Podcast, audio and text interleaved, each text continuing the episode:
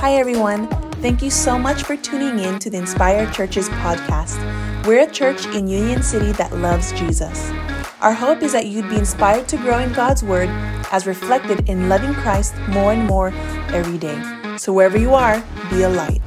To find more teachings or donate to the ministry, visit us at inspiredchurches.com.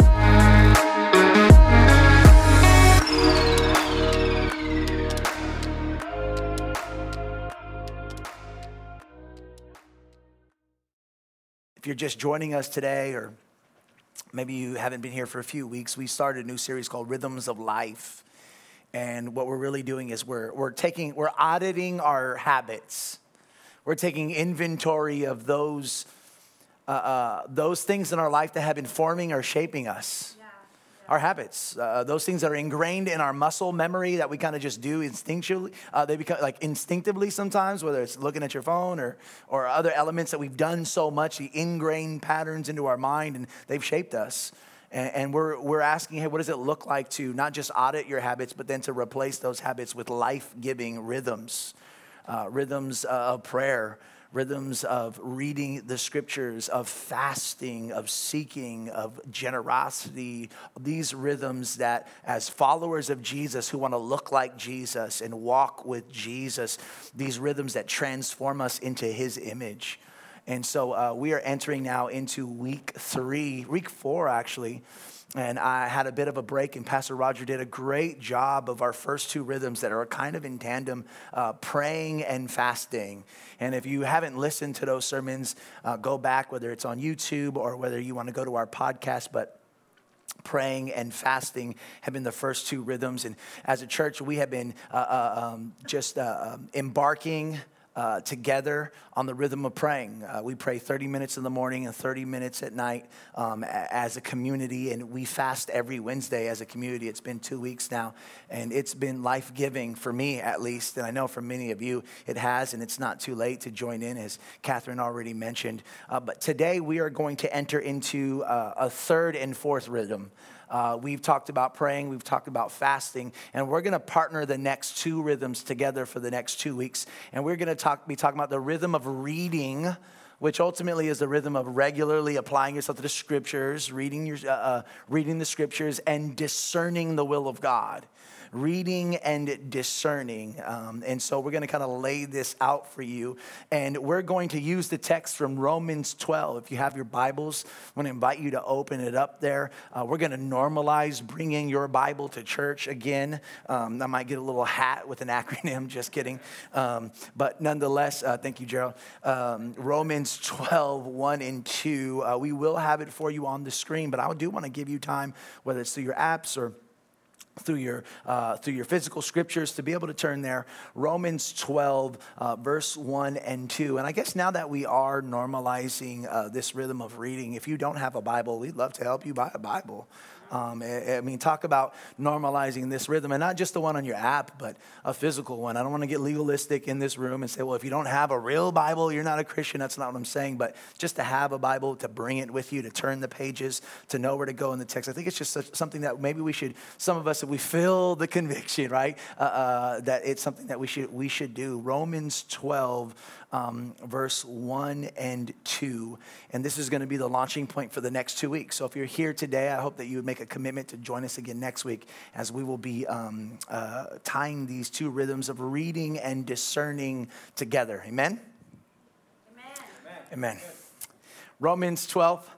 Uh, verses 1 and 2. This is the Apostle Paul writing to the church in Rome. Rome was the Paris the Dubai, the New York, the San Francisco of its time. Uh, it was the place the city to be, and there was a community of Jesus followers in that uh, uh, vast secular environment dealing with the noise of the Colosseum and the political uh, um, scene of the Senate and, and, and the entertainment of the theater. And, and Christians, the community were there, and Paul is speaking to them, and he's telling them this in, in, in verse, chapter chapter 12, verse 1 and 2, he says, I appeal to you, therefore, brothers, by the mercies of God, to present your bodies as a living sacrifice. Now, if you've been fasting on Wednesdays, you can say amen. You've literally been presenting your stomach as a body sacrifice for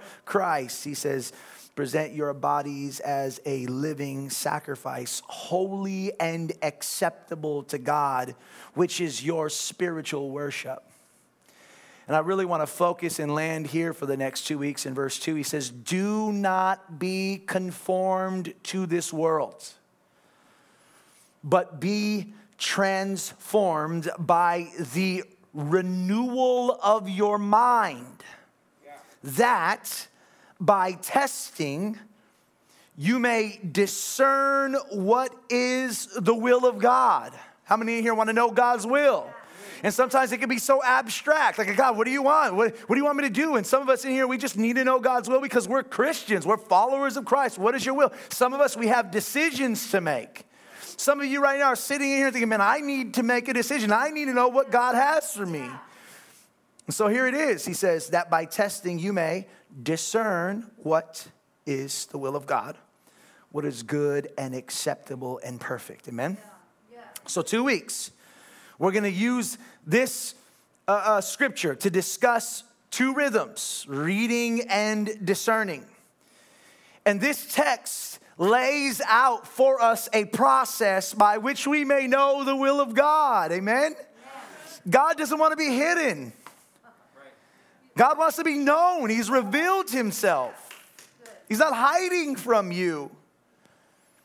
And next week, we're going to dive deeper into the idea uh, knowing God's voice in the midst of many voices and many choices. Right? This world is a smorgasbord, it's a buffet of choices and voices. Uh, but what is God's? So we're going to dive deeper into that next week. But today, we need to lay a foundation. We need to lay a proper foundation so that we can position ourselves to know the will of God in our lives. Jesus said, My sheep know my voice. And so I, here's what I want to do. I, I want to I want to make two points today. Okay, we're going to have two points. If you're taking notes, it's going to be a deconstruction and a reconstruction. A deconstruction and a reconstruction. So point number one, the deconstruction is do not be conformed to this world. And then the reconstruction is going to be, but be, and I have a feeling this thing is going to fall. The reconstruction is be transformed, and I'm going to add by the word. Okay, the renewal of your mind. So there, th- these are the two points a deconstruction, do not be conformed to the world, and a reconstruction, be transformed by the word. And so, if you're ready, I'm going to pray. Uh, because we're going to need the Lord. We're going to need His Spirit to translate the word, to illuminate the text in this house, in this room. There are many different people sitting in this room wrestling decisions, lifestyles. So I want the Holy Spirit to speak. Yeah. Only He can transform and do through the grace of the word um, what I can't do on my own, what we can't do in our own power. Amen? So, will you pray with me? Yeah. Father, we love your word. We, we eat your word like a meal. This is dinner.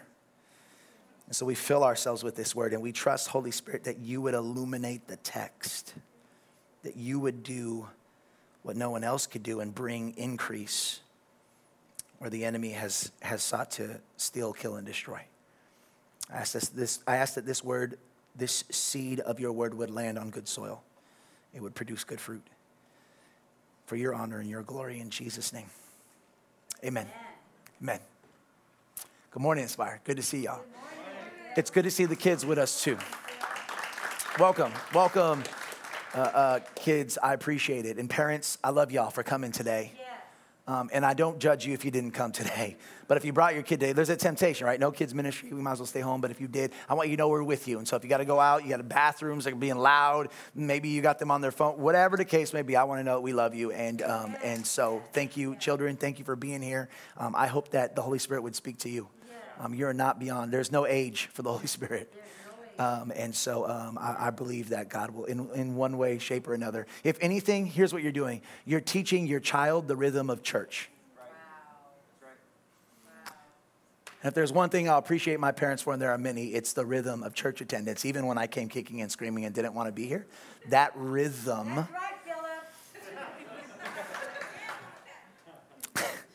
that rhythm is powerful in itself. Amen? Okay. That's my mom, for those of you that didn't know. Oh, and by the way, okay. Um, what, a, what a game last night. So, yeah. I'm a big Niner fan, and this might be sacrilege to some of you. And there are other churches, you know, that are out there you can check. But I'm a big 49er fan, and so anyway, I'm, I'm just gotta. Okay, and that's it. Back to the word. Back to the word. Back to the word. Back to the word. Back to the word. Do not be conformed to this world as I talk about the 49ers, okay? So that was humbling. Yeah, that was humbling. Do not be conformed to this world. that word conformed means to be shaped according to a pattern. I'm a terrible draw. I can't draw. Terrible. Since a kid. I remember other artists would do it and I try. I am terrible. But, you know, give me something I can trace. I can get that done. But that's it. Don't be shaped according to a pattern. So when Paul says, uh, uh, don't be conformed to this world, when he uses the word world, he's not using it in a creational sense. God loves the world. But he's referring to, are you ready? A value system that is under the influence of the evil one, grooming us to define principles like love, morality, and success according to its own image. A value system that wants us to adopt its definition of the good life in order to enslave us and manipulate us into a kind of perpetual consumerism where you're always striving, always reaching, but never attaining. Let that sink in. Always striving, always reaching, like a hamster on a wheel, but never attaining, never satisfied. Some of you have been bit by that bug where you got the thing that you really wanted and you're not happy. You thought that would bring you happiness, and all it's done is brought you more pain. It, it, it, wants us, the world, adopt its definition of the good life in order to enslave us and destroy our souls in the process. Dr. Gerry Breshears defines the world as Satan's domain where his authority and values reign, though his deception makes that hard to realize. If you are of the world, then it seems right. Seems good. It, seems like this is how it goes, this is how it is. I want you to know the world is not an abstract idea. Anybody born and raised in church, or maybe you've just been around church talk? Right? And someone ever tell you, man, you're so worldly. That's so worldly. You're like, what is he talking about? Like, usually when someone's acting out of pocket or inappropriate, why are they being worldly? Right, but, but it's not, it, it seems like an abstract idea, but th- that idea is based in fact a system, a pattern and, and we are blessed to have the Apostle John who exposes these values. He calls them out by name. Now, can I say this? We all love the abstract religion. Let's keep this abstract. Because if it's abstract, then I'm not going to be called out specifically. So I, I, if it's just of worldly, is kind of out there, then, then I, can, I can pacify or justify my life. But then when we start putting names on it and you start seeing yourself in it is when we become violent and hostile. So today, little seatbelts, we're gonna call some things out if that's okay. John, the apostle, exposes the value systems of the world by name so that we who are followers of Jesus, who desire to be transformed by his word, would not remain ignorant to the patterns of this world, which are counterproductive to the will of God. Right? I'm gonna expose the values of this world so that as followers of Christ, you would not be ignorant to the patterns of this world, that you would be transformed by the word because the world is counterproductive to the will of God. First John chapter 2 verse 16 here he gives this value system and he calls them out by name. He says for all that is in the world. You see that? All of it He's about, he's about to take everything in the world, right, in this system, and he's gonna bring it down into three components love it, love it. Speaking my language here, condensing it. Here it is. Are you ready? Three values. He says, For all that is in the world, the desires of the flesh, and the desires of the eyes, and the pride of life. He says, is not from the Father but is from the world. You see what he did there? He gave you by name some values of this world, and, he, and then he sets it up. He says, There are two kingdoms. You are either submitting, yielding your life to the patterns of the world in the image of the evil one, or you are submitting your life to the patterns of the word in the image of God the Father. Y'all see that? So let's unpack it, shall we? Um, and I want to unpack it so that we can make an honest assessment with regards to how we, each one of us in this room, including myself, I want, I want us all to make an honest assessment with, with how the worldly value system, these patterns, are currently influencing the way you're making decisions right now. The way that you're leading your life right now. Ready? A little quiet. Number one, the desires of the flesh, the value of the flesh. Let me put this plainly. This is the urge to satisfy our human appetites. Yeah, yeah. That's why I love fasting, right? We are denying a appetite.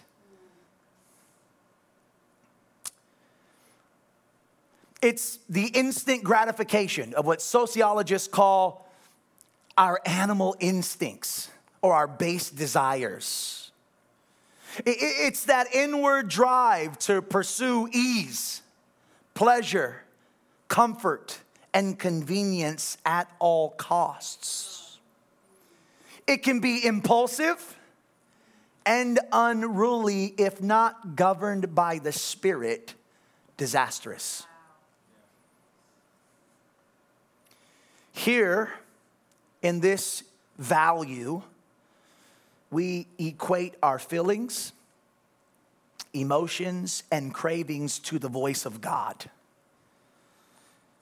And there's so much research, right, and so much scientific data out there that proves why this is actually so devastating.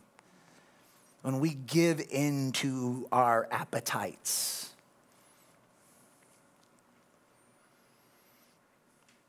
when we value the flesh, we take comfort in food and become gluttons. We find relief in pornography, become adulterers. We medicate pain with drugs. And we escape through various distractions, self harm, alcohol use an overconsumption to escape reality, to pursue pleasure, to pursue comfort, ease, to relieve stress. Wow. Y'all see that? Yeah.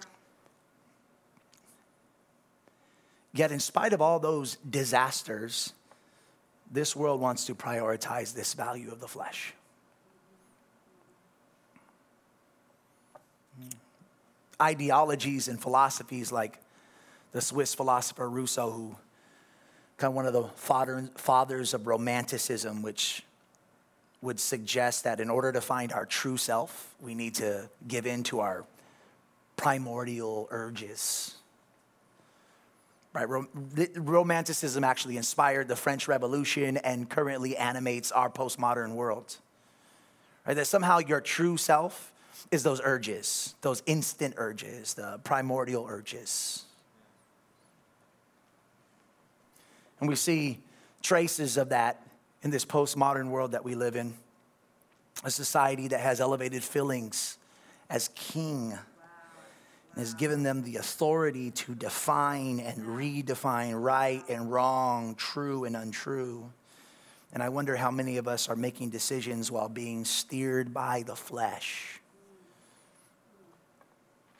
Yet the scriptures tell us that we are not our primordial urges. We are not the product of an evolutionary accident, that we were made on purpose for a purpose.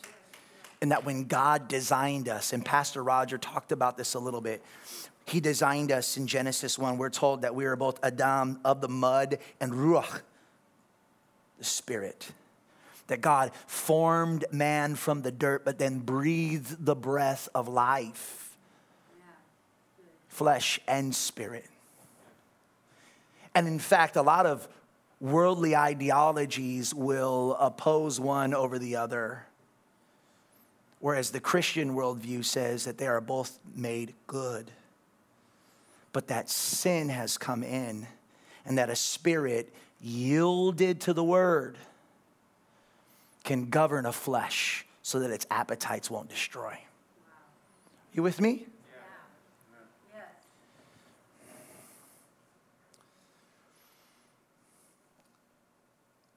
Like a river that exceeds its banks or a dam that bursts, so is the flesh, unchecked by a spirit yielded to the word abiding in the vine and producing spiritual fruit. And the one fruit that comes to mind is self control. You with me? Yeah. Number two, the desires of the eyes. Value number two, value the flesh, value the eyes. Really, this is the temptation to want what we see. Zillow. Anybody else? Just me? Man, the temptation to want what we see. It's visual stimulation that leads to fantasy. But I'm not just talking about sex, I'm talking about covetousness. Covetousness. It awakens when we scroll through the gram. Or we look at our neighbor's truck or maybe you're the neighbor and someone else has looked at your truck and you're angry because one of you, you know, you have some of those friendships, right? Where you get so why do you always gotta get something? We bought a new car, they get a new car.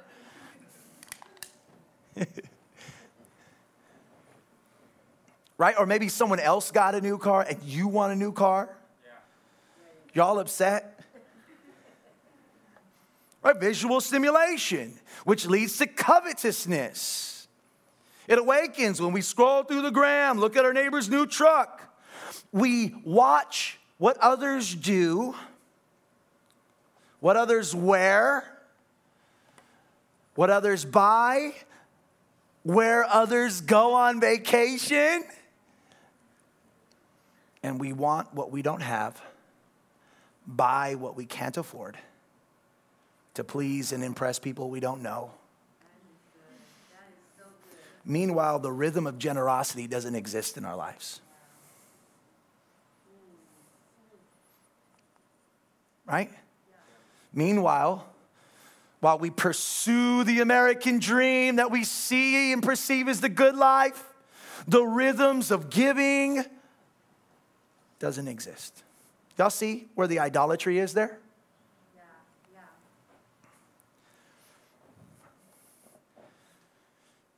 Some of y'all thought I was going to say tithing, right? Giving to the church is part of it, But generosity is not just to the church on a Sunday. Generosity is a lifestyle that breaks the bondage of materialism. And while you're daydreaming on Zillow, you know, mom's on the gram, dad's on Zillow, and your kid's on their iPad watching Ryan. God bless Ryan.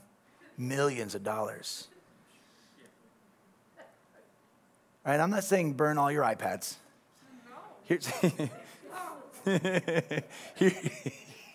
here's what I am saying. Yeah, Philip would kill me too. Here's what I am saying. You know, I look at Philip and sometimes I think he'd rather watch someone else play. You know what's about this younger generation, right, right? Like, I mean, every generation, oh, this generation, every generation, like the generation previous, it makes fun. Like, we all got problems. Every generation's got issues. But this generation in particular, I noticed these young kids, they're on their iPad and they're watching someone else play. I'm like, do you want to play? No. What do you want to do? I want to watch someone else play. Sometimes I think they want to watch people play more than they want to play. Right? And while Ryan makes millions, our kids watch him play and literally they are conditioned to covet his toys. See that? Mom's on the gram, dad's on Zillow. Child is on iPad with Ryan. And instead of a household moving in rhythms of devotion, mm, instead of you teaching your kids the scriptures, praying with them at night, we are actually moving in rhythms of covetousness. Y'all see the idols? Yeah.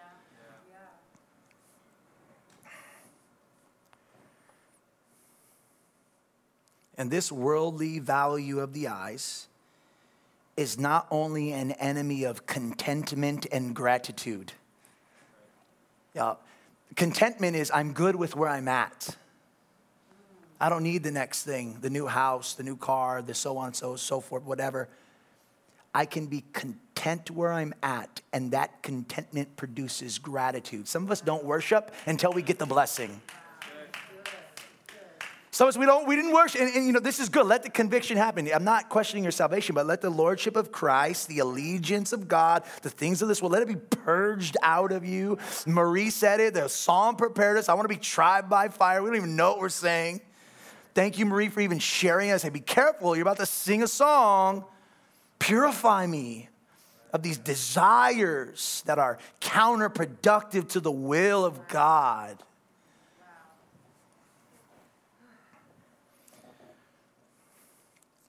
In this worldly value of the eyes, it's not only an enemy of contentment and gratitude, but it elevates illusion, lies that enslave.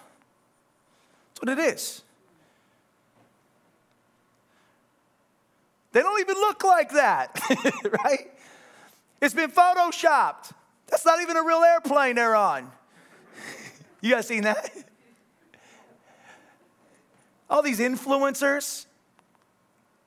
But you like it, you want it, you scroll through it, you love it, your eyes, your eyes, covetousness. Oh, beautiful. Look at their smile. They're such a beautiful, my gosh, look at how big that house is. Wow, wow, they have it all. Then you meet these people and their life is a mess, an illusion that has enslaved them and is enslaving you. Because you bought into the definition of the good life, and it hasn't come from the Word, it's come from the world. Number three, the pride of life right? So he says the desires of the flesh, these cravings, these appetites, this instant gratification, this animal instinct, the desires of the eyes, like covetousness, wanting what we see. Number three, the pride of life. And really, this is the need for power and control. Control, right? Control. I need it to go this way. Like I am orchestrating everything so that it comes out the way that I I got it. I've lived in places and spaces in my life where there was no control. That'll never happen again. And so I am now in control. Some of you are controlling your children's lives. And they're 38. See that? But also, power can be this need to feel like you are above, you are great, that you are somebody, right? It's this pursuit of applause, recognition, or status. Like every time I need to, I need people to know that I've made it. I need to justify myself. I need people to see that I'm somebody according to the world's definition of that.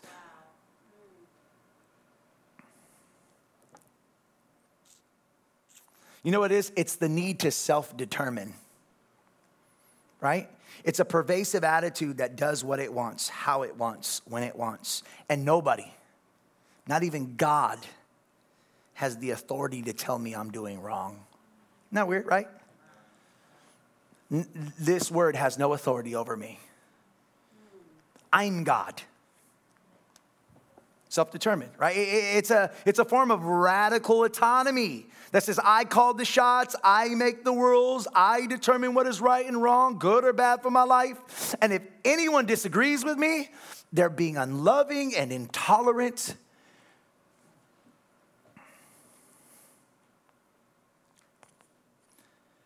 Notice the common thread in this pattern, in these patterns, in this worldly value system lust of the eyes, lust of the flesh, pride of life, or desires of the eyes, desires of the flesh, and pride of life. Notice the common thread. Are you ready?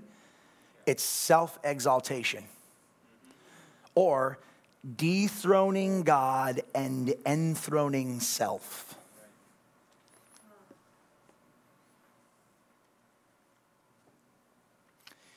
In Matthew 7, Jesus calls this worldly system the wide gate of destruction that many will go through.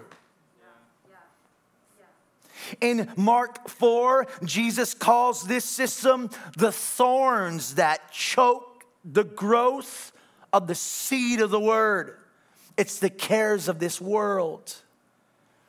It's the riches, it's the success, it's the vision of a good life as defined by this system and not by the word. In Matthew 7, Jesus compares the man who builds his life on this system to a fool who has built his house on sand. And both the wise man and the foolish man look okay until the storm comes. But when the storm comes and the rains come and they beat on the house, the man who built his house on sand lost his home, and great was his fall. And the man who built his house on a rock is a man who built his house on the word and lived his life according to the word.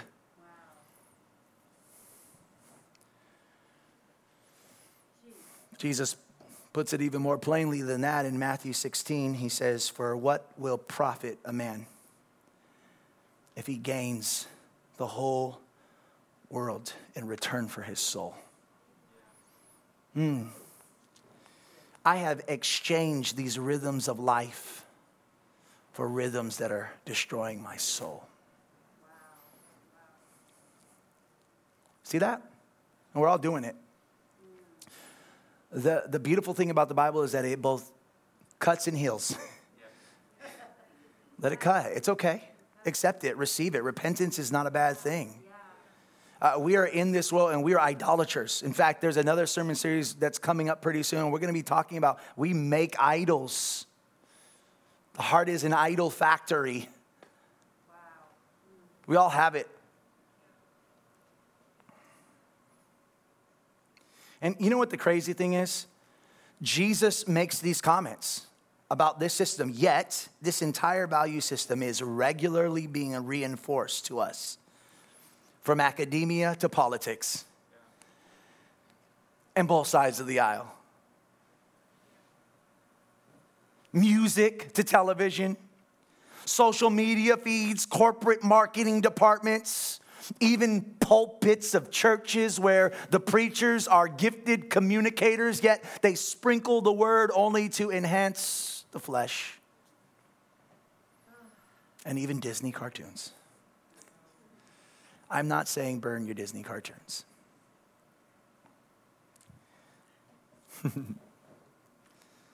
but I am saying, what, what is a follower of Christ to do, guys? We're doomed. what are we to do? We're exposed. We're exposed. What are we to do? We are reinforced. The things that we say, what we watch, everywhere you go. How? How are we to live as citizens of heaven in a foreign land? Think about that. How are we to live as citizens of heaven in a foreign land? This is not our home, guys. These aren't our values. How can we be in this world, but not of this world?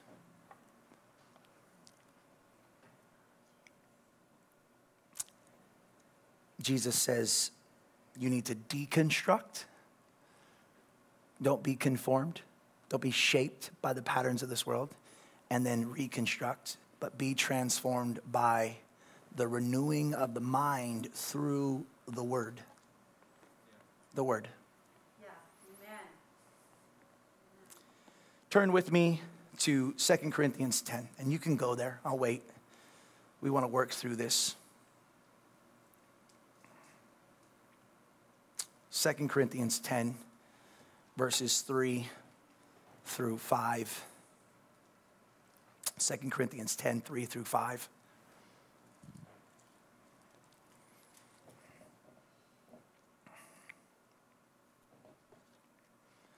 The Apostle Paul, again, writing now to another church in Corinth.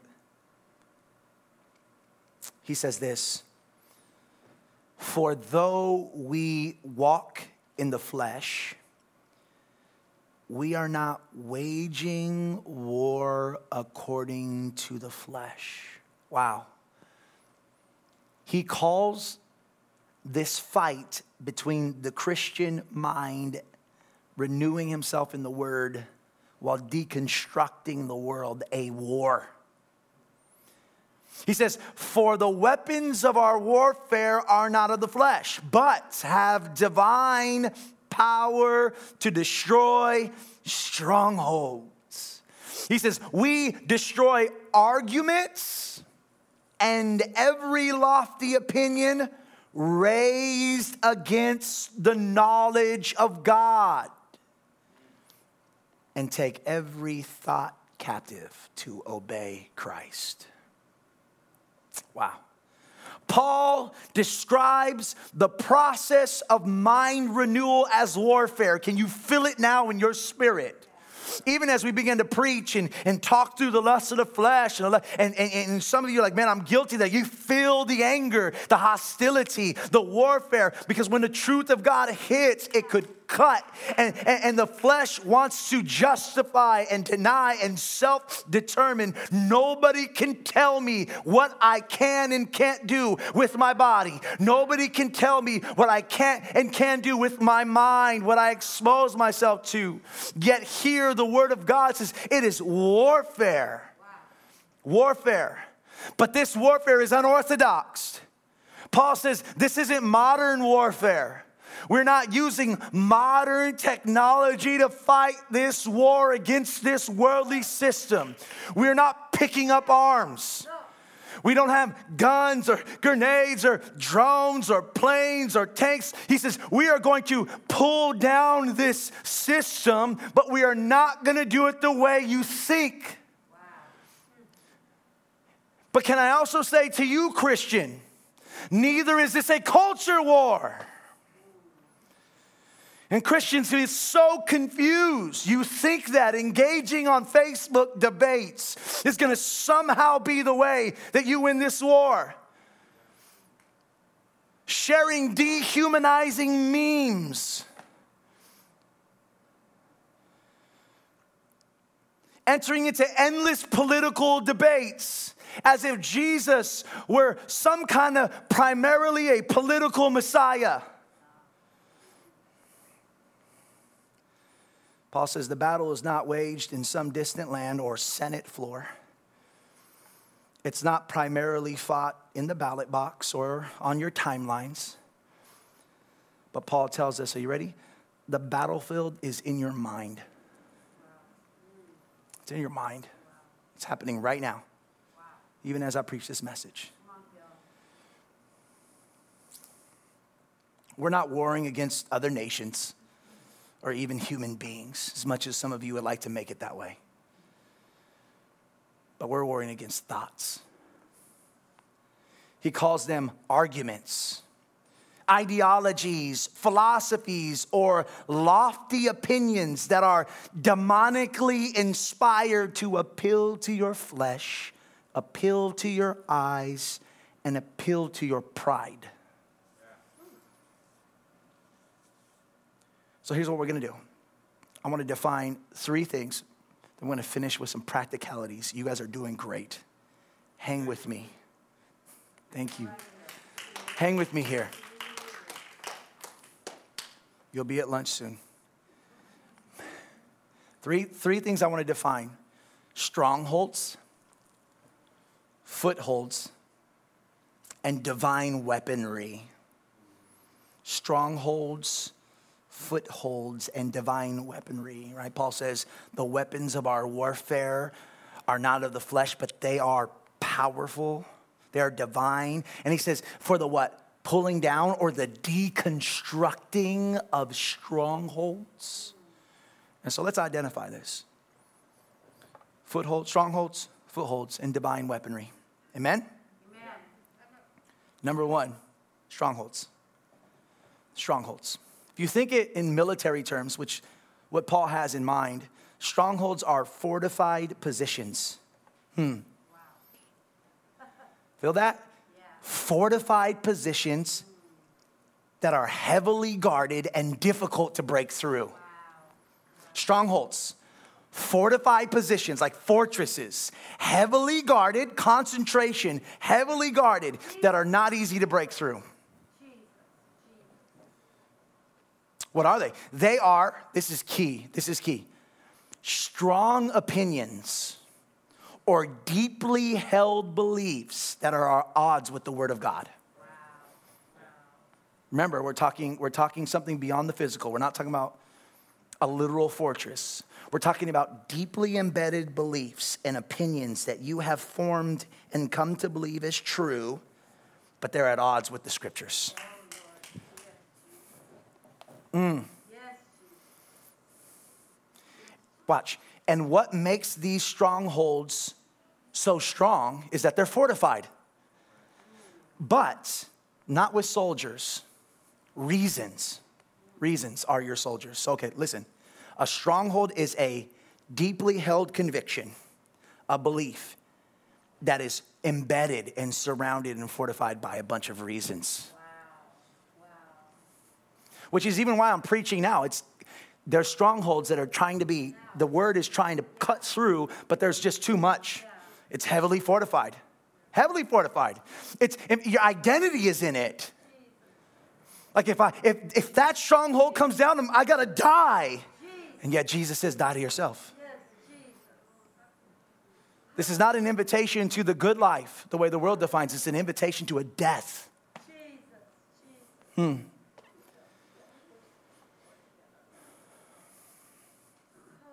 So, look, stronghold. I have this belief, this thing that I believe to be true, and it's fortified by a bunch of reasons. Wow.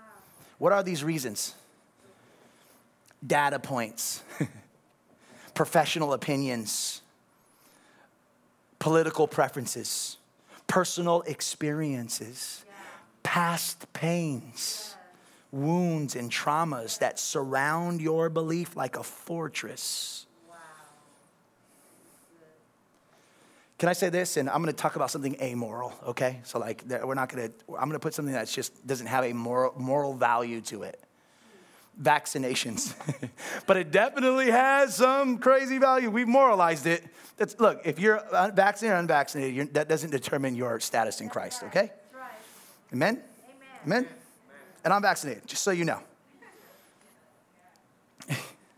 but it doesn't determine whether you're a Christian or not, okay? But let's talk about this amoral, okay? But still very hot topic. You believe the vaccination is good. You believe the vaccination is bad.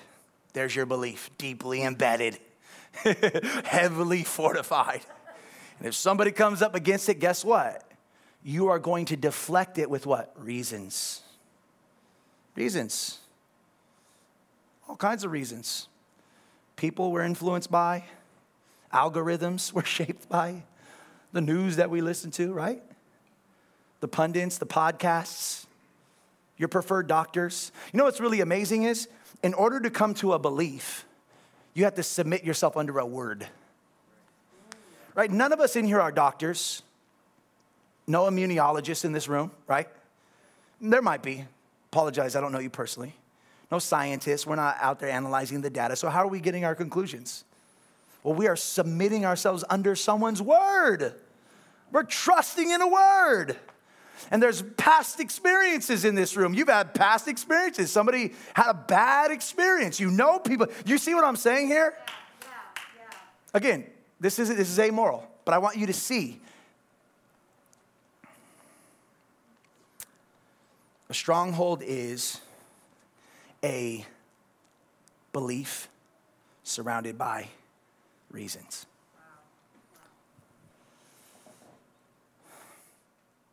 But nothing ever begins as a stronghold.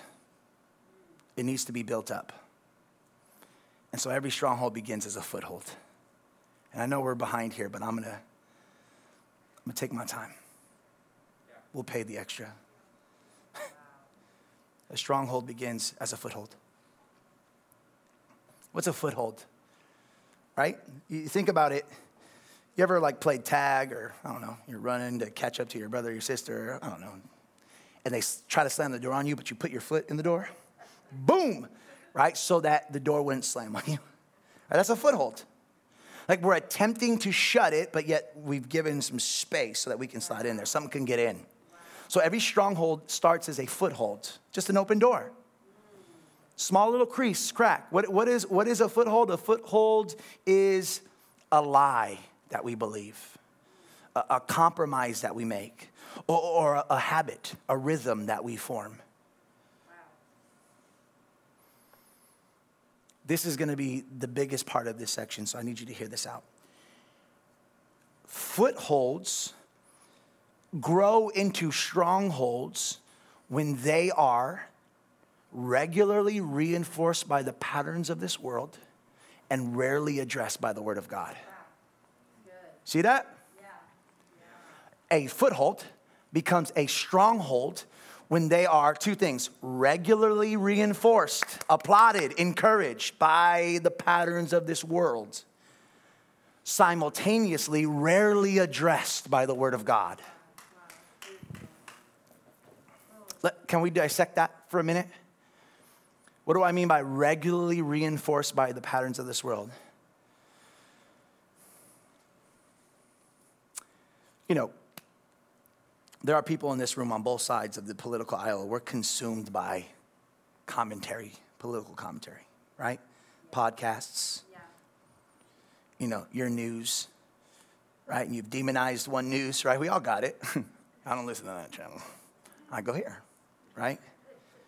Preferred political pundits, right? And so, so what happens is those value systems get reinforced based on our consumption, our intake, over and over again. Intaking, right? Are you with me? Or how about this? How about the lyrical content of your preferred music? Now remember, we're no longer saying, hey, is this a sin or not a sin? Right? Is it a sin for me to listen to this song? I mean, not necessarily. But what, here's what we're asking Who is this forming me into? Am I being conformed to the patterns of the world? Or am I being formed into the image of God? Are you guys with me there? Yeah. You know, it's, it's, it's and I'm going to say something pretty harsh, but pimps groom prostitutes. You can be groomed in the same way that this worldly system grooms us. And so, what we're exposed to, what we're constantly listening to, what we're constantly intaking on a regular basis is reinforcing patterns. Amen? Amen? Now, remember, a strong a foothold becomes a stronghold when number 1, it is regularly reinforced by patterns of this world and number 2, combine that with what? A rare intake of the word. Y'all feel that? I gotta say, I love Sundays. I do. In fact, I believe it should be a regular rhythm. I think that the, the gathering of the saints, not just to listen to some parrot talk, but the gathering of believers to be embodied, to seek encouragement, to sing praises, to lift up hands, to commune together, to intake the word. I think it's a really a good rhythm, a necessary rhythm. Paul, uh, uh, actually, the writer of Hebrews says, "Don't forsake the gathering, as some have made it a habit of doing." I love Sundays, but if Sunday morning is the only space that you receive regular doses of the Word, then you're bound to have footholds and strongholds. For some, from I'll say so. Many of us, this is our this is really where we get our word. We got 45. I'm timed. I'm over time right now because we got to get you out of here. You got to go to lunch. and I believe that. I don't think I, I'm not going to advocate for six hour sermons, although you're getting one right now. But you're doing great. Mom Patty loves it. Nobody else does. but listen, oh, uh, 45 minutes. Then we gotta go. You gotta get to lunch. But if Sunday morning is the only space where you are receiving regular doses of the word, then you are bound to have many footholds, many strongholds. And so we practice the rhythm of Scripture, the regular consumption of the word beyond a Sunday morning. Y'all see that? to strengthen our intake so that we can resist the footholds, resist the strongholds, even see them. Some of us we're calling bad good and good bad.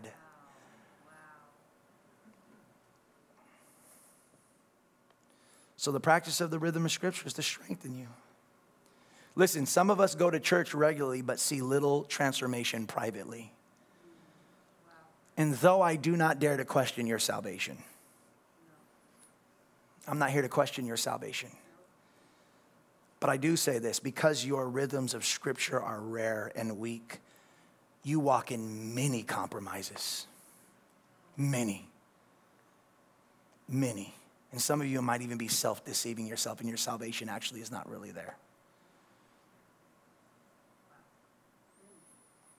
Many compromises. Many things you are making exception is okay because of a sloppy, cheap grace it's free, but it's not cheap. The cross is free, but it's not cheap. It's not cheap.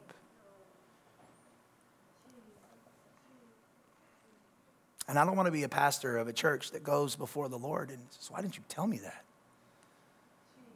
I'm responsible. I carry a responsibility to love you, even if that love confronts what worldly lies you've accepted.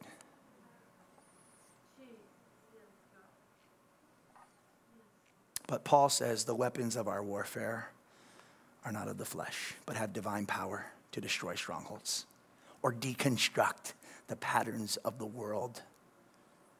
Amen? Divine weaponry. Amen. And one of the primary weapons in our arsenal is the sword of the Spirit. Yes. Yes. The Word of God.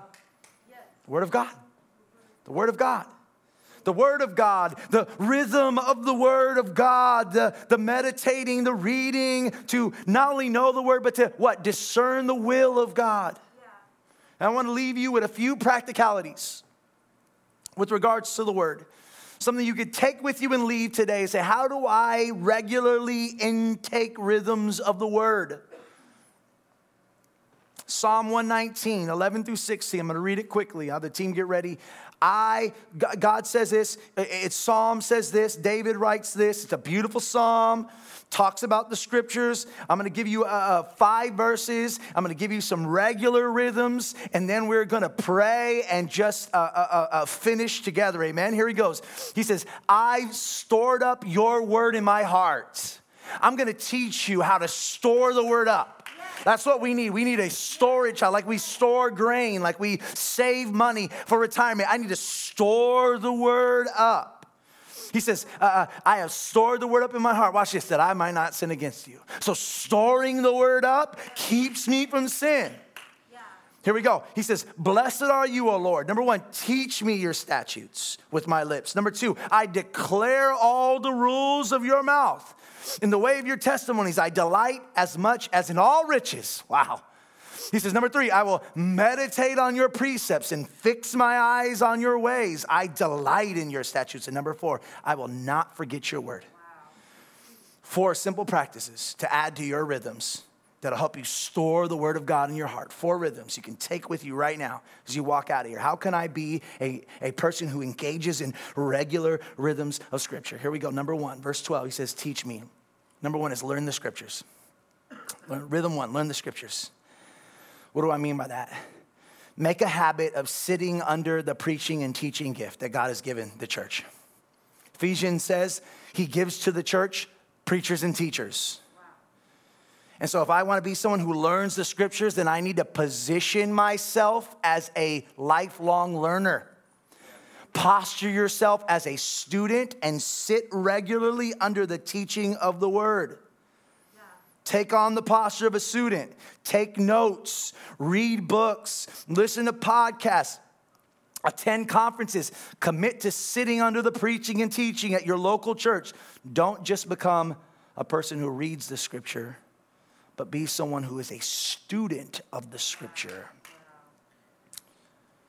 Learn how to rightly divide the truth. Number two, verse 13 says, declare. Number one is learn the scriptures. Number two is pray the scriptures. Amen? Pray the scriptures. Partner your prayer time with your reading time. Throughout the week, as you're praying, mix in reading so that you are praying and reading together. Uh, someone once said that praying is talking to God, and then reading the word is Him talking back. That's a little bit of a generalization, but there's truth. This is the solid place that we go to see and know God's word. And we've talked about this a few times. Practice lectio divina. What is that? That means opening up the word. Actually, we'll get there in a minute. I'm jumping ahead. I'm not jumping ahead. Pray the scriptures. It means opening the word and praying through the scriptures. Many of the scriptures are prayers. Like David's a little crazy. Some of y'all been reading the Psalms? He's like, smite them, O Lord, and break their jawbone, right? We're like, what in the world? But God, you're good. Right? Though my enemies surround me, and, I, and you're like, man, but pray that. Read it and pray it. God, I, I'm going to pray this. Pray the word regularly. Number three, meditate on the scriptures. What does it mean to meditate? It means to ponder, to consider right? We're so goal oriented, aren't we, as a society? We're not formational oriented, we're goal oriented, right? Which means, man, I'm gonna read the scriptures because I need to read through it one year, read through the Bible in a year. And we mark our success based on reading through it at the end. But what does it look like actually to take a scripture and to pause? I'm not gonna move on. I know I have a goal to finish, but man, there's this word I read John 15, and Jesus said, Abide in the vine and produce fruit. And you know what, God? For today, I'm going to stop reading and I'm going to think about what it means to abide. God, what does it mean to abide? 9 a.m., I'm driving to work. 8 a.m., 7 a.m., whatever time, 5 a.m. What does it mean to abide? I'm pondering. Abide, abide. I go to work. My lunchtime, I'm gonna grab my lunch. God, I'm still thinking about it. Abide in the vine. What does it mean to live in you? What does it mean to rest in you? What does it mean to consume and dwell? God, abide. And, and then I drive home and I'm thinking, abide, God, abide. And on my way home, I'm thinking, you know what? What am I abiding in? What have I been living in? What has been consuming? Man, this word abide and I get home and I, and, and, I wash clothes or I, or I take out the trash or I walk the dog and I abide, abide. I go to sleep, God, abide. I pray, God, help me to be a person, a man who abides. What does it look like not to read to finish something, but to read to meditate on it? Number four, verse 16, he says, Don't forget. And I've just lightly kind of described this memorize the scriptures. Students, this is gonna be a little traumatizing, a little triggering for you. we like, man, I got rid of all that, right? Flashcards, right? Three by five cards, all that stuff. And if you're a student now, hey, look, you can give yourself a break here. But for many of us, that's something we did as a student, as a kid, VBS. But what does it look like to buy three by five cards? Like, wait a minute, I don't got school, I don't have a test. But what does it look like just because I want to be a formational person? Like some of you, you write you know, just this vision of you writing, even in lipstick, right? uh, on your mirror, a verse. And every morning just reciting, reciting, and committing it to memory, brainwashing. Because the patterns of this world has already washed your brain. And so, Jesus, I need you to wash me with your word.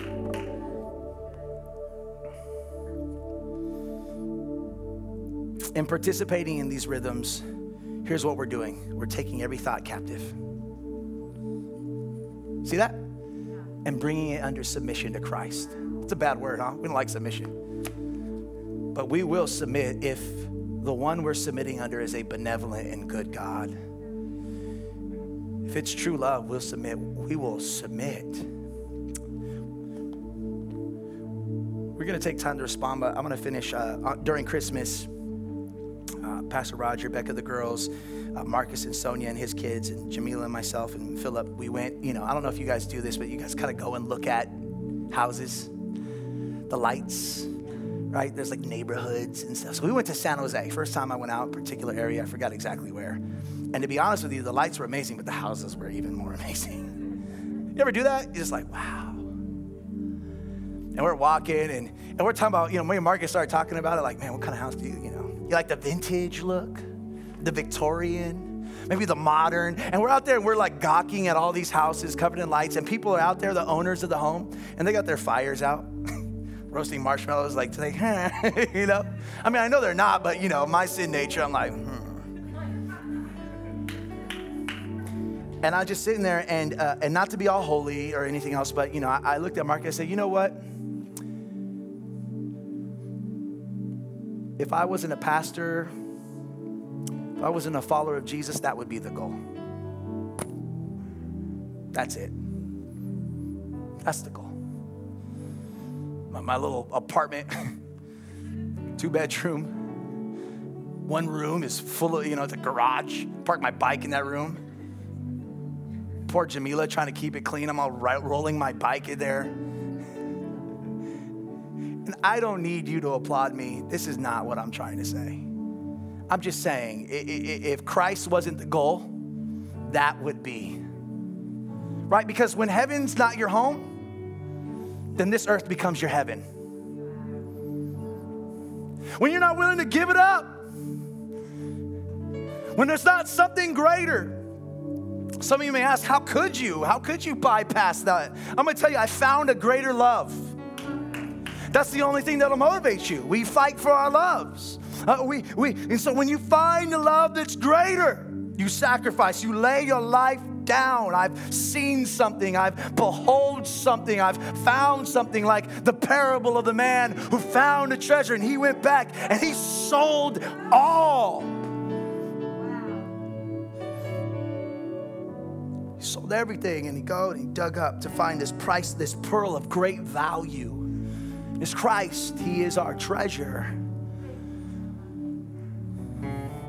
And so I don't expect you to give everything up. I don't expect you to lay down the patterns of this world. My goodness, it is enticing. Eat from it, feast of it, if that's your greater love. But if Christ is your love, if you believe what he's done on that cross, if you believe he took the sin of this world and put it on him and, and that he was punished for you. And in exchange, He gave you His purity, He gave you His righteousness, so that in Christ, you no longer need to justify yourself. You no longer need applause, the pride of life. You no longer need to be affirmed through status But yet in Christ, you've been given the crown of glory. In Christ, you've been elevated, you've been lifted. I don't need man's applause because I am accepted already in Christ.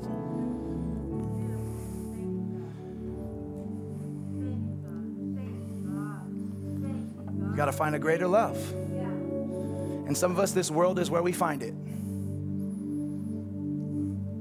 But for others, it's in Christ. And so we gladly lay down our desires, our wants, because He's worthy. He's worthy. He's worthy.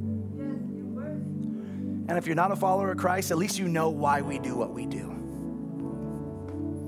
This is why we do it, because we found a greater love. Maybe you have a love in your life you found that's worthy of denying Christ, but we've found a love. So we lay down our passions, our flesh, our appetites, our cravings, because He is worthy. It's late. This is the longest I've ever preached here.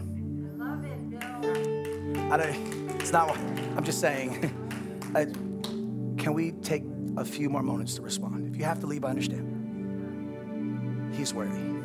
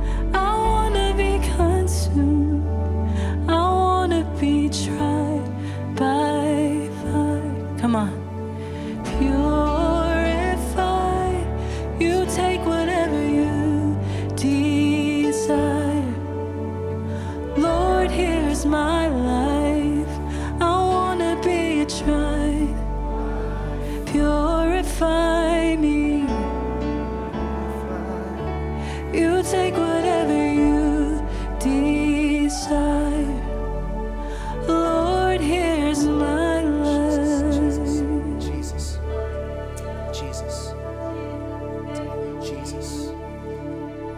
Wow, what a song to sing. What a prayer to pray.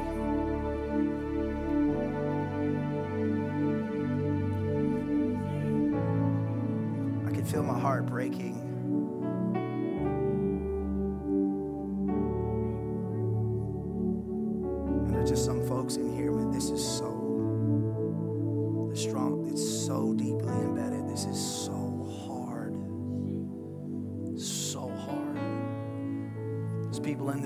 It's just your regular religious routine. You sing this song you raise your hands. Yes lord refine me but there are some people in this room my heart breaks. It is this isn't religion for you. This is painful. This is harmful in some ways triggering.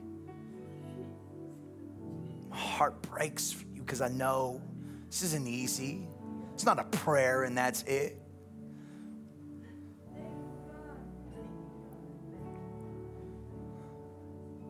Been so hurt and wounded.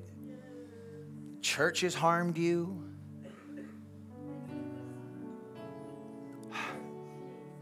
Jesus, Jesus, Jesus. Thank you, God.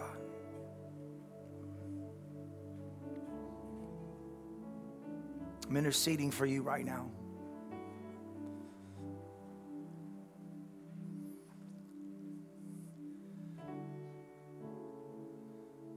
Jesus, do what words can't do.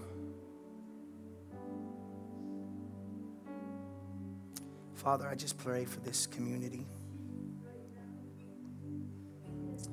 God, I pray for individuals in this room that this isn't religious routine that they're listening to these words and the warfare is great and the pain is deep and even the will is weak.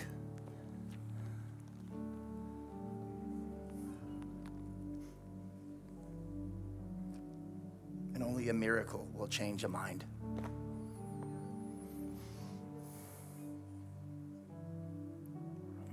So, God, we, that's where we let you be God.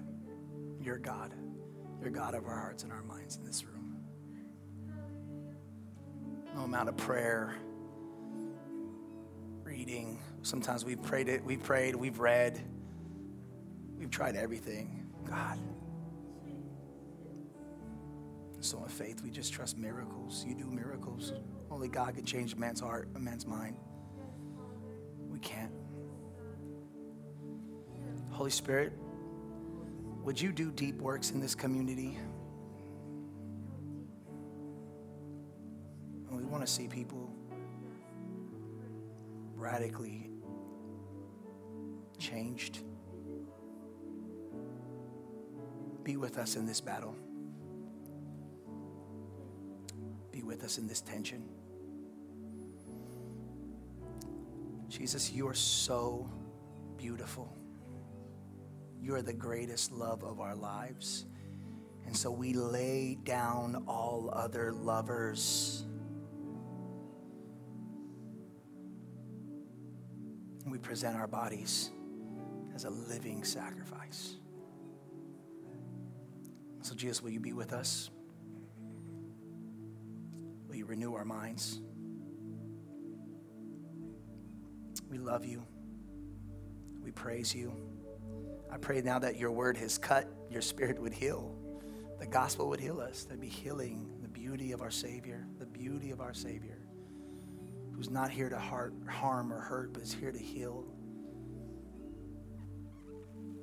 I pray that our heaven would not be this world, pleasures of this world, relationships of this world, material of this world, but it would be stored up with you.